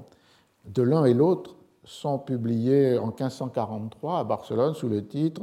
les œuvres de Boscan et quelques-unes de Garcilaso de la Vega. Donc, sous le nom de Boscan, on trouve des textes de Garcilaso de la Vega. Et la même année, 1543, on trouve à Anvers une édition qui se présente comme les œuvres de Garcilaso de la Vega avec les textes de Boscan. On voit donc qu'il y a là un, temps dans lequel l'individualisation, la singularité de l'auteur euh, autonome, différent, n'est pas marquée et que dans le même livre, on peut trouver il y a des œuvres de l'un et l'autre, euh, quel que soit le nom qui apparaît sur la page de titre, le nom de l'un ou de l'autre. Et euh, dans son récit de publication, euh, Boscan continue en disant que ce livre pourra être profitable, de très bon goût, nécessaire pour ses lecteurs. Euh, cela participe d'ailleurs d'un programme, toujours le thème de la traduction, d'un programme, euh, on pourrait dire poétique euh, et intellectuel qui liait Boscan et Garcilaso de la Vega, c'est-à-dire d'introduire en Espagne à la fois la poétique et les formes poétiques italiennes et aussi des modèles de comportement que l'on pouvait trouver exprimés dans leur plus grande grâce dans le livre de Castiglione.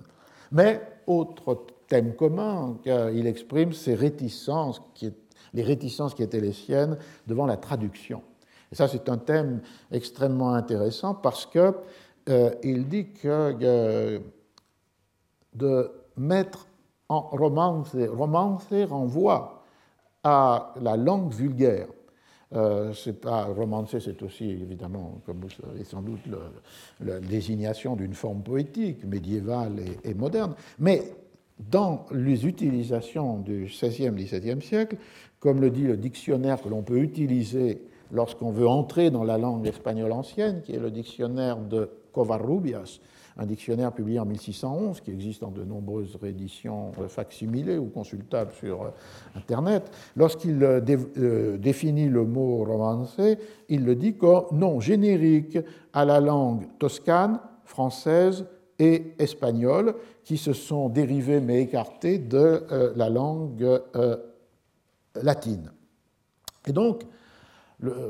Boscan dit que de traduire d'une de ces langues à une autre est un exercice qui est euh, d'une basse euh, inutilité, una vanidad baja, et qui euh, est digne d'hommes de peu de lettres, pocas letras. Et c'est le statut inférieur, méprisé de la traduction qui est là présent, lorsque la traduction n'est pas une traduction qui va passer du latin ou du grec dans une des langues romanes, mais lorsque l'on va euh, passer d'une de ces langues à euh, une autre. Et il a ce mot, il n'y a rien de plus éloigné de ce qui est traduit que sa traduction. Donc non seulement c'est un exercice vain, inutile, non seulement il est digne d'hommes de peu de lettres, mais en même temps, il est très souvent entaché de la plus grande inexactitude. Et donc cette réticence par rapport à la traduction du toscan au castillan, de l'italien à l'espagnol, n'est levée que parce que la magnifique dame Jeronima Palova a demandé que le livre soit euh, traduit. Et Boscan l'a accepté parce que ce livre, dit-il, est tout à fait adéquat à un public qui n'est ni masculin ni féminin. la manière dont il présente les euh, sciences, les savoirs et la grâce ou l'élégance nécessaires aux exercices euh, peut concerner le public. D'ailleurs, le livre 3 est sur la Dame du Palais et le livre 1 et 2 sur le parfait euh, courtisan. Il y a une deuxième euh, épître dédicatoire qui, cette fois-ci, est de Garcilaso de la Vega, qui fait retour lui aussi sur euh, la euh, traduction et qui, avec subtilité, va la louer de la même manière que doivent être louées les qualités du courtisan dans le livre, puisqu'il dit que dans la traduction, Boscan a essayé de fuir l'affectation. Et vous vous souvenez que c'est la première définition de comment on peut exercer la grâce ou pratiquer la grâce, c'est de fuir l'affectation. Et d'ailleurs, dans, dans, sa propre euh, dédicace, Garcilaso de la Vega revient sur cette euh, question de la collaboration et pratiquement euh, s'introduit dans la traduction comme si elle n'était pas seulement l'œuvre de Boscan, mais aussi une œuvre qu'ils ont menée ensemble, et que toujours les arguments pour justifier les publications, euh, ils l'ont fait publier parce qu'ils craignaient qu'elle soit devancée par une traduction euh, fautive, erronée. Toujours ce mécanisme, on avait vu que Castiglione l'utilise aussi pour justifier l'envoi de son manuscrit à Manus à Venise en disant que, comme son texte circule dans une forme euh, manuscrite euh, et que cette copie a été copiée, euh, il y a toujours le risque de voir un état imparfait du texte être porté chez l'imprimeur. Alors on en arrive au, au moment clé, c'est-à-dire de cette apparition dans le texte de Sprezzatura. Dans l'édition de, 1534 espagnole, euh, elle apparaît au, chapitre 5 parce qu'à la différence des éditions italiennes qui étaient comme une continuité de chaque livre, ici, euh, euh, dans la troisième édition de 1540 en espagnol, donc pas dans la première de 1534, ont été introduites des divisions en assez longs euh, chapitres à partir de leur unité euh, euh, thématique. Et donc les éditeurs modernes, comme celui, celui, de cette édition, ont repris cette division en chapitres, mais qui ne correspond pas aux divisions beaucoup plus nombreuses qui existent dans les éditions italiennes ou françaises modernes. Alors, ce qui est à, traduire, c'est, je vais quand même le relire pour que vous l'ayez euh, dans euh, l'oreille, je trouve qu'il est une règle très universelle, c'est celle-ci. Il faut fuir autant qu'il est possible, comme un écueil très acéré et dangereux, l'affectation, et pour employer peut-être un mot nouveau, faire preuve en toute chose d'une certaine sprezzatura qui cache l'art et qui montre que ce que l'on a fait et dit est venu sans peine et presque sans y penser. Alors lorsqu'il est euh, confronté à ce passage, non pas dans le français que je viens de lire, mais dans l'italien. Mais là, la le passage est très proche de l'italien. On y retrouverait fuggire, la fettazione, per dire forse una nuova parola, senza fatica, sans euh, ce qui a été là euh, traduit par euh, sans effort ou sans, peine. tout cela se trouve très près dans l'italien et dans le français, de l'un de l'autre. Et Boscan, face à cette euh, Boscan et ou Garcilaso de la Vega, face à cela, se, euh, vont rencontrer une difficulté, mais qui n'est pas celle que l'on attend. Alors je lis d'abord le passage en espagnol, donc il dit qu'il a une règle très générale. Et quelle est cette règle très générale? Es huir cuanto sea posible el vicio que de los latinos he llamado afectación. Nosotros, aunque en esto no tenemos vocablo propio, Podremos llamarle curiosidad o demasiada vigilancia y codicia de parecer mejor que todos. Et il va plus loin, et il traduit du coup sprezzatura, il faut user en toda cosa un cierto desprecio o descuido con el cual se encumbra el arte y se muestra que todo lo que se hace y se dice se viene hecho de suyo sin fatiga y casi sin haberlo pensado. Ce qui m'a surpris, je ne l'avais jamais noté, c'est que le fait de la difficulté pour Boscan et pour l'espagnol, c'est pas sprezzatura, qu'il va traduire euh, immédiatement, desprecio, descuido, je vais revenir sur ces mots, mais c'est affectation qui lui pose problème disant que euh, dans le cas de euh, euh, l'affectation, il y a une difficulté pour la langue castillane du temps. C'est une inversion de tout ce que l'on dit hein, ou de tout ce qu'on va voir dans d'autres langues où affectation ne pose pas un problème particulier, mais où le problème c'est sprezzatura. Dans l'espagnol, c'est tout le contraire. Alors, il va directement pour la traduction de sprezzatura avec ces deux mots desprecio, descuido. Et euh, il est au plus près ici de la de de l'italien, et il ne dit pas d'ailleurs qu'il s'agit d'un mot nouveau, puisque desprecio ou descuido appartiennent à la langue espagnole. Euh, c'est être très près de ce que je euh, disais de disprezzare, de déprécier, dépréciar, despreciar, en, espagnol, ne pas donner d'estime, ne pas donner de prix, ne pas donner de valeur, ne pas donner d'attention. Donc il utilise des verbes espagnols comme euh, despreciar ou descuidar qui ont la même structure que sprezzare, puisque c'est une abréviation de disprezzare. Et donc, du coup, euh, il traduit euh, directement avec cette idée du le fait de ne pas estimer. Et s'il met un doublet avec des squido, c'est l'inverse du verbe cuidar, qui veut dire penser à quelque chose, porter attention, mettre du soin. Et donc, descuidar, descuido, c'est l'oubli, la négligence, le contraire du soin. Et dans le dictionnaire de Covarrubias, vous trouvez descuidado, celui qui ne fait pas attention à une chose qui lui arrive soudainement, qui ne porte pas euh, attention à ce qui survient. Donc pour Boscan, dans une sorte de continuité que l'on pourrait dire à la fois euh, philologique euh, et sémantique, il n'y a pas de difficulté particulière à traduire sprezzatura en reprenant les mots qui correspondent exactement à la même construction cuido descuidar ou euh,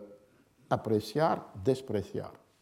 Mais en revanche, ce qui lui fait problème, c'est affettazione, affectation. Et euh, vous le voyez, euh, alors juste un mot sur cette première opération commune à l'italien de, de, Castiglione et à l'espagnol de Boscan. C'est une opération qui vise à donner une valeur positive à un mot qui, traditionnellement, dans son sens le plus commun, a une valeur négative. Là, le descuido, le desprecio sont l'inattention, la négligence, le manque de soin. Donc, quelque chose qui serait le contraire d'un verbe positif, cuidar, faire attention. Et l'opération linguistique, on pourrait dire, de la traduction, c'est de transformer en une qualité, en une valeur positive, ce que la langue commune considérerait comme quelque chose de négatif. Et donc, du coup, on introduit ici, dans cet élément le plus fondamental du texte, quelque chose de la singularité aristocratique ou de la pratique de cours qui va jusqu'à inverser dans leur valeur les termes. Et c'était évidemment la même chose avec sprezzatura, puisque c'était construit sur un verbe qui était euh, le fait de euh, ne pas estimer et euh, de tenir pour rien, alors que dans le contexte de cet emploi, c'était quelque chose qui était critiquable, blâmable, et devient renversé par l'écriture du courtisan en italien et ensuite en espagnol comme une qualité suprême, puisque c'est celle qui donne la grâce. Donc voilà cette opération, transformer du négatif en positif, inverser le, contenu sémantique du mot, et donc du coup, dans un certain sens, exercer dans la langue cette euh, sprezzatura, cette négligence qui caractérise euh, les euh, verbes qui sont là employés. Alors la difficulté qui surprend un peu, c'est celle de affectation. Et il dit, premièrement, il renvoie au latin, c'est ce défaut que les latins, euh, que chez les latins, ça veut dire dans la langue euh, latine, euh, chez les romains, est appelé affectation, comme si lui introduisait un mot nouveau en espagnol, qui serait une sorte de d'un terme latin. Il continue en disant dans notre propre langue, nous n'avons pas un vocable qui lui euh, corresponde. Et donc, du coup, il va inventer trois formes d'équivalent pour ce mot qui nous paraît simple, qui nous paraît évident, qui, pour d'autres traducteurs, par exemple français, n'a fait aucune difficulté, mais qui, pour euh, Boscan Garcilaso, pose problème. Et il va lui donner un synonyme qui, là aussi, est surprenant, et qui va peut-être inspirer euh, d'autres analyses de mots durant ce cours, curiosidad. Traiter une chose. Alors, curiosidad est évidemment curieux, puisque euh, si on prend euh, les, par exemple le Covarrubias, on voit que la curiosité, c'est traiter une chose avec une attention particulière, avec une investigation, attentive, et euh, je ne sais pas si c'est vrai ou faux, mais dérivant étymologiquement curiosidad de cur, en latin pourquoi, le curieux, c'est celui qui demande constamment pourquoi les choses sont euh, comme elles sont. Et c'est un exemple donné par euh, euh Et on voit donc que dans le mot curiosidad s'introduit une ambivalence, puisque cette attention, cette insistance peuvent être au service d'une volonté de connaissance, tout à fait légitime, mais aussi ont, pu être considérés en rapport avec la tradition chrétienne comme un désir présomptueux de savoir, comme la volonté de savoir ce qui sont des domaines euh, réservés ou prohibés aux profanes. Donc curiosité a toujours eu cette ambivalence, mais dans le Covarrubia, donc dans la langue espagnole, il n'y a pas une connotation négative qui l'emporte nettement sur un sens positif. Alors que, ici, curiosité est employée comme ce qu'il faut fuir, comme équivalent de affettazione dans le texte de euh, Castiglione. Ensuite, il trouve un second équivalent pour cette euh, affectation qui, euh, selon lui, n'existe pas dans la langue, c'est euh, demasiada diligencia. Diligencia est aussi un mot positif. C'est le soin, la promptitude, l'attention. Vous avez rappelé les titres des livres du Castiglione en italien, con diligencia corretto, une, attention, un soin. Alors pour faire que ce mot positif devienne négatif, il ajoute demahia, ça veut dire excessive, euh, superflu, et donc du coup, en excès, le soin devient affectation. Et la dernière formule, codicia de parecer mejor que todos, le désir de paraître mieux, meilleur que tous les autres, c'est là l'équivalent de euh, cupiditas, désir excessif, désir démesuré, désir sans frein. Et effectivement, là, c'est une des formules qui, plus immédiatement, ont un sens négatif, encore que, comme le dit le dictionnaire de Covarrubias, algunas veces, quelquefois, on le prend la, la codicia, la, cupidité, en bonne part, et euh, pour les, euh, euh, les, les femmes laborieuses, on peut employer ce mot de codicia dans une connotation tout à fait positive. Et l'on voit que, ces trois équivalents créent évidemment une, instabilité. les deux premières retenant ou inventant un sens euh, négatif à ce qui pouvait être considéré comme des qualités euh, profitables, et la dernière employant euh, ce terme de désir excessif, de cupidité, dans un sens particulier pour désigner cette affectation des manières et des mœurs. Et on voit en plus la, difficulté ou l'intérêt ou l'obsession du traducteur pour ce passage qui, en général, ne fait aucun problème pour euh, d'autres traductions, par exemple en français, parce qu'il ajoute quelque chose qui n'est pas dans le texte de Castiglione en disant euh, euh, Estataccia, cette euh, faute, ce défaut, est celui qui est odieux à, tout le monde et nous devons nous en garder avec toutes nos forces. À ce moment-là, il revient à la formule sur euh, le desprecio et descuido. C'est-à-dire qu'il n'a pas traduit l'écueil, mais il a euh, insisté sur le fait que cette affectation que l'on désigne comme curiosité, que l'on désigne comme cupidité, que l'on désigne comme euh, excessive diligence, soin, attention excessive, est le défaut le plus important contre lequel il faut se garder. Et on voit donc du coup que là, dans ce deuxième moment, on a l'opération inverse de celle que je décrivais. La précédente, c'était de transformer des mots généralement pris dans un sens négatif en une qualité positive. Ici, il s'agit de donner un sens négatif à des mots qui sont soit ambivalents, comme curiosité, soit tout à fait euh, euh, positifs, comme euh, diligence, soin. Et ce type d'étude montre comment les langues aussi peuvent être très mobiles, parce que ce mot affectation, qui paraissait si étrange à Boscan et Garcilaso en 1534, euh, pratiquement un siècle plus tard, et c'est pour ça qu'il faut manier le Covarrubias avec prudence, évidemment, il est de 1611, on est déjà un siècle presque un siècle plus tard, est devenu un mot tout à fait normal, qui est entré dans euh, le euh, lexique, dans le et dans le sens négatif de, euh, de l'excès. Covarrubias définit affectar comme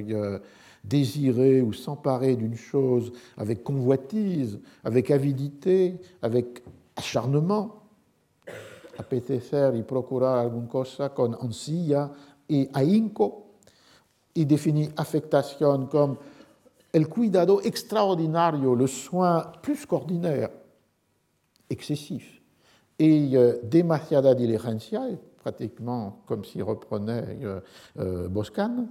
euh, et de manière de celui qui euh, a dans les mots ou dans son apparence ou de, euh, pour quelque chose que ce soit, manifeste ce, cette attention anormale, plus qu'ordinaire, et d'autre part manifeste ce soin excessif. Et de là, finalement, el affectado, c'est celui qui est affecté par ce défaut, particulièrement dans les manières de parler et de prononcer ce que l'on euh, dit. Plus loin, dans un autre passage euh, du texte auquel j'avais fait euh, allusion dans le premier cours, Castiglione avait construit une opposition terme à terme entre ce qu'il appelait la disgrazia della affettazione, le manque de grâce, l'absence de grâce, la disgrâce de l'affectation, et de l'autre côté, la sprezzata desinvoltura,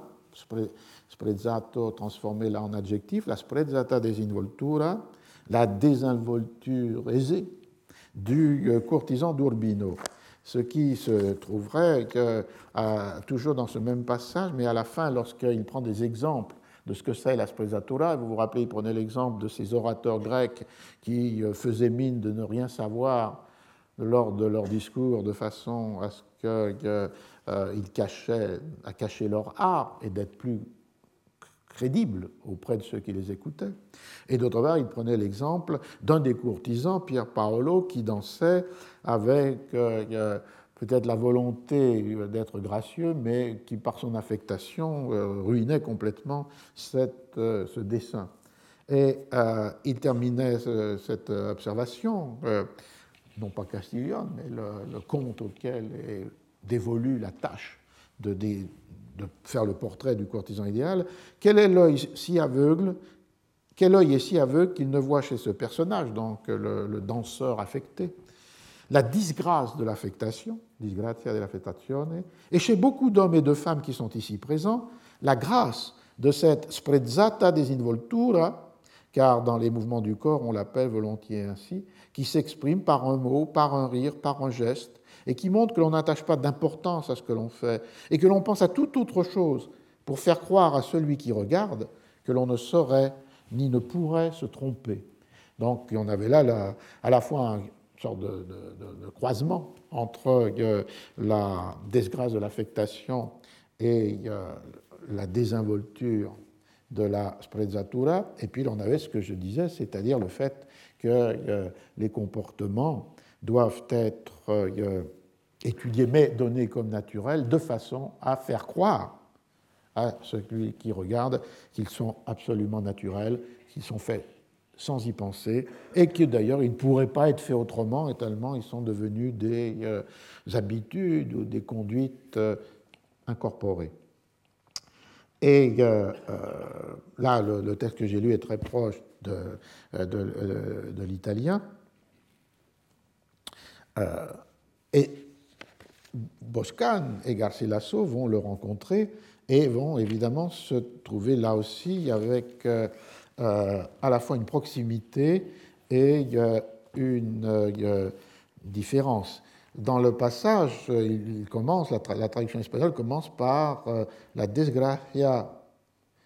que trae consigo el cuidado y la gracia que se muestra en el descuido. Donc la, disgrâce, le manque de grâce de ce qui est euh, excessivement euh, soigné, qui est fait avec une attention trop lourde,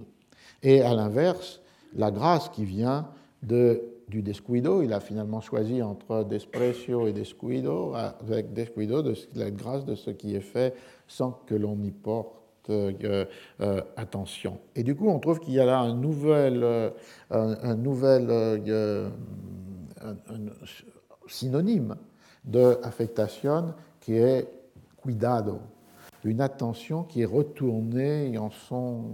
contraire par euh, son euh, excès. Et euh, la traduction va introduire, pour traduire sprezzata desinvoltura, va introduire descuidada desinvoltura, tout à fait forgé sur l'italien. Et introduire desinvoltura était là aussi entrer dans un état de la langue qui, on rencontrerait dans Covarrubias, le troisième sens qui est donné de désinvolver est un sens plutôt péjoratif, avec deux équivalents, et l'atrevimiento, c'est-à-dire que la désinvolture euh, devient euh, pensée comme euh, une hardiesse excessivement téméraire, comme le dessein de faire une chose, comme dit le dictionnaire, sans considérer ce qui pourrait en résulter.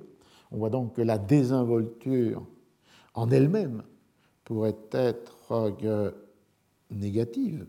dans la mesure où elle serait cette euh, sorte d'indifférence aux conséquences d'une euh, hardiesse irraisonnée. Et Covarrubia s'ajoutait d'ailleurs un deuxième équivalent de desinvoltura qui était la démassia, tout ce qui est excessif, tout ce qui est en trop, tout ce qui est euh, superflu, et disait-il plus grave encore, quelquefois, elle signifie l'offense l'impolitesse, l'affront. Y algunas veces significa agravio y descortesía, le manque de, euh, de politesse, de courtoisie. On voit donc que, là l'opération que opère, euh, la traduction de Boscan, c'est en arrière-fond un sens euh, négatif de cette euh, désinvoltura lorsqu'elle apparaît comme un excès d'imprudence, un manque d'attention, pour la transformer en quelque chose qui est une qualité nécessaire parce que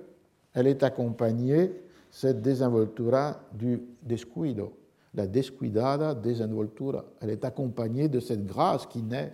du fait que l'on donne l'impression que l'on n'attache aucun soin, aucune attention, aucune pensée particulière à ce que l'on fait, parce que ce que l'on fait est euh, gracieux dans la mesure où elle est le naturel de l'individu, l'inné. On a euh, ici la transformation en une qualité grâce à l'adjectif qui a été construit, descuidada, d'un euh, mot qui était chargé de la référence à un possible défaut. On voit donc que ce qui est frappant, c'est le fait de ces inversions de signification et qui me paraissent comme la trace d'une volonté de créer une distance entre les usages communs tels que, avec une certaine distance chronologique, le dictionnaire va les enregistrer, et d'autre part, des usages surprenants, inédits des mots pour en inverser le contenu sémantique et du coup les donner comme des attributs de ce qui serait euh, la spécificité euh, courtisane. Alors je voudrais, pour terminer peut-être, mais je ne pourrais que commencer cette euh, analyse, euh, dire un mot sur euh, la manière dont les traducteurs français se sont confrontés à ce problème. Je vais le faire de manière synthétique et je reviendrai la semaine prochaine plutôt sur les, contextes, les livres, les auteurs, les traducteurs. Mais pour que vous ayez comme une histoire qui se termine tout de même avec euh, quelque chose, c'est-à-dire avec comment les, la langue française pouvait euh, euh, réagir à cette innovation de la sprezzatura. La traduction française est de 1537, la première, donc assez proche de l'espagnol, 1534. Elle est due à Jacques Collin et elle a été publiée à euh, Lyon. Et euh, la traduction, je lis le passage, la règle très universelle, c'est de fuir le plus que l'on peut, comme une très âpre et périlleuse roche, l'affectation, et pour dire peut-être une parole neuve, de user en toute chose d'une certaine nonchalance qui cache l'artifice et qui montre, ce, que l'on fait comme s'il était venu sans peine et quasi sans y penser. Donc aucun problème avec affectation, sauf que dans la première, euh, cette première édition, il y a une faute qui n'a pas été corrigée et on y voit l'affection. clairement, c'était pour l'affectation. Euh, et sprezzatura, nonchalance. Et dans le second passage que j'ai cité, après la description du danseur euh, affecté, il, faut, il oppose la mauvaise grâce de l'affectation et la bonne grâce en plusieurs hommes et femmes qui sont ici présents de cette nonchalante agilité, car est-ce mouvement du corps, on l'appelle ainsi. Donc la sprezzata disinvoltura, la descuidada desinvoltura, est traduit par nonchalante euh, Et euh, ce qui est euh, intéressant ici, c'est pour la France, euh, en termes d'instruments, on est un peu plus démuni parce que pour le cas de l'italien, vous vous souvenez, j'avais utilisé le vocabulaire de l'Académie de la Crusca, qui est du milieu du XVIe siècle. Pour l'espagnol, on peut, avec la petite prudence nécessaire, considérer que Covarrubias, 1611, enregistre l'état de la langue qui était celle des XVIe et XVIIe siècles. On le verra la semaine prochaine pour l'anglais. On a la ressource de l'Oxford English Dictionary qui euh, donne de très nombreux exemples des emplois des mots depuis la langue euh, médiévale. Euh, pour le cas de la France, bien sûr, il y a des dictionnaires étymologiques. La ressource la plus immédiate que l'on peut consulter, c'est le trésor de la langue française, en accès gratuit et libre euh, dans une forme euh, électronique. Mais si vous l'avez ouvert, vous voyez que l'attention est focalisée sur les 19e et 20e siècles. Tous les exemples d'emploi dans le trésor de la langue française sont des textes d'auteurs des 19e et 20e siècles, avec une petite mention d'une histoire euh, du mot, mais très brève, avec quelques emplois euh, euh, antérieurs. Bon, ce qui reste de cela, c'est que nonchalance, ou la nonchalante agilité, qui renvoyait à un verbe qui était très rare à l'époque, enfin qui est un verbe rare, mais qui est de l'époque médiévale, nonchaloir, et qui voulait dire mépriser, négliger. et son usage s'est fixé seulement sur le participe euh, euh, présent, adjectivé, avec nonchalant. Une sorte de négligence, mais euh, rapidement considérée comme une négligence gracieuse, non pas une négligence fautive. Et donc, le premier traducteur, donc Jacques Collin, oppose cette nonchalance à l'affectation c'est-à-dire un mot plutôt rare qui n'existe que dans cette forme euh, adjectivée et qui renvoie à cette idée de la euh, négligence ambiguë pour lui dans ce contexte euh, gracieuse. Et il l'oppose à affectation, qui était un mot beaucoup plus fréquent, beaucoup plus utilisé, et qui renvoyait, c'est pour ça sans doute qu'il ne faisait aucun problème pour la traduction en français, à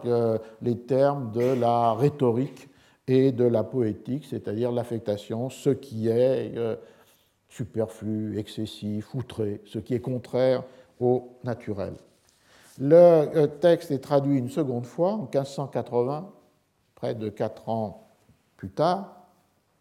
Le parfait courtisan, la traduction est de Gabriel Chapuis, personnage intéressant parce qu'un de ces auteurs qui sont en fait fondamentalement des traducteurs, et même s'ils ont des emplois et des charges font de la traduction quasi une activité euh, professionnalisée. Et là, euh, euh, le, le, passage est traduit avec cette différence légère, mais qui est d'introduire, user en toute chose d'un certain mépris et nonchalance. On voit ici que le, euh, que le terme, il essaye de retrouver l'italien, puisque le mépris serait l'absence de prix, donc la sprezzare, ce qui euh, ne donne pas de, de, de valeur. Euh, la traduction donne un parallèle avec les efforts à la fois de Castiglione et de la traduction espagnole, que sans doute euh, Chapuis connaissait et avait lu, puisqu'il traduisait aussi des textes espagnols. Et euh, la même manière de construire sprezare, desprecio, se retrouverait dans mépris par rapport euh, au, verbe contre lequel ce mot est construit, mais avec un investissement d'une valeur positive. Donc il traduit par mépris et nonchalance, il garde quelque chose de l'ancienne traduction, mais ajoute ce qui lui paraît sans doute plus près de la, plus près de l'original euh, italien. Et dans le deuxième passage, il oppose la mauvaise grâce de son affectation, celle de euh, euh, Pierre-Paul, le danseur affecté, et il ne reprend pas la formule qui était de Colin de nonchalante agilité, mais il, euh, seulement, il lui ajoute une sorte de périphrase, il oppose cette mauvaise grâce de l'affectation à la contenance en plusieurs hommes et femmes qui sont ici présents de cette nonchalante agilité et trépignement, car ces mouvements du corps, euh, euh, car ces mouvements du corps, on les appelle volontiers ainsi c'est assez euh, curieux puisqu'il introduit contenance à la place de euh, grâce, mais la contenance, c'est la manière